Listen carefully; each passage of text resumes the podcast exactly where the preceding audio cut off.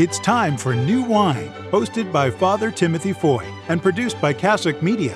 Father Foy is the sort of homilist you'd love to have in your parish. With a mixture of logic, reason, and humor, Father Foy knows how to get the Catholic Church's teachings across to the common man in a way everybody can enjoy. Now here's Father Foy.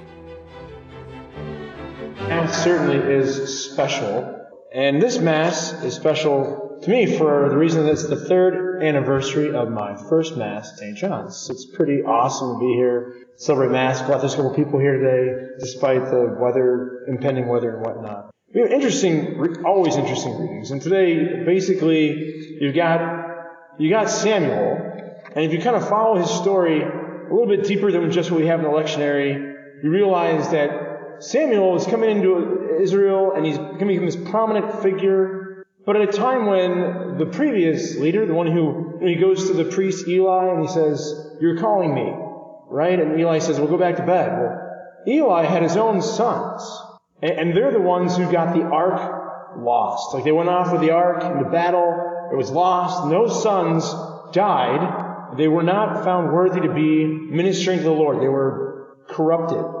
And so you got Eli, and he's got these two sons, and they're corrupted. And Eli was a kind of a broken man, not very, not very strong. And, and so I think maybe well Samuel, maybe he can kind of fix this whole thing, but he does a great job himself, but he himself, as good as he is, he's only part of the answer. He's not the answer. His own sons kind of seem to be following just the same pattern as Eli. It just he does not have the fullness of the answer. The answer is God, not just in one particular person or this particular dynasty of, of leaders, no matter how good they may seem in the beginning. So his sons not going to carry on the leadership. And you have these people, and they're very imperfectly asking for, demanding a king. They want a king to rule over them pretty for, for some kind of less than amazing reasons. You know, they want him to basically be their military leader, which means they're not really trusting in God for their victory. And, uh, and Samuel basically says, okay, you know what? This is how it's going to be. When you get your leader, you know, you're going to be more of a blessing to him than he is to you. He's going to take from you quite often. He's going to take your sons and your daughters.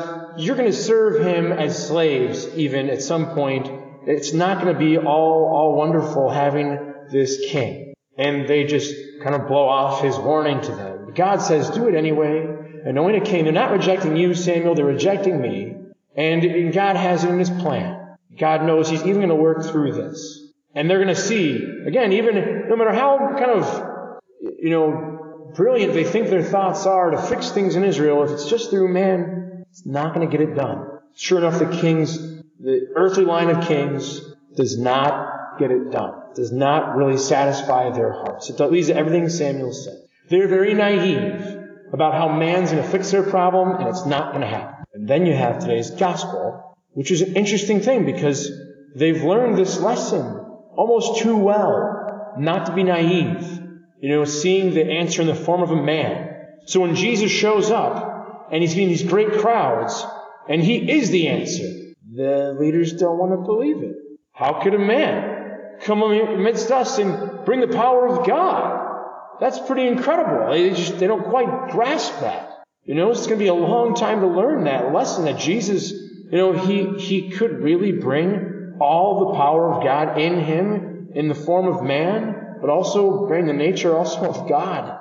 And so it's an amazing reality. But again, the people sense this. They, they open up the roof. They put down the, the paralytic on that, on that mat. And Jesus himself wields not just the ability to forgive this or to heal this man, but even to forgive his sin. And you know, you take that. So again, you got Samuel, you know, pretty good guy, but not enough. Kings don't get it done. You got Jesus who does get it done. He is God amongst men. He's God and man. And he inspires people like our feast today. St. Anthony. Amazing, amazing saints. Anthony the desert. Anthony the abbot. The guy who basically, he just follows after our Lord. He wasn't God by nature. But he had this faith, this deep faith in God. So strong.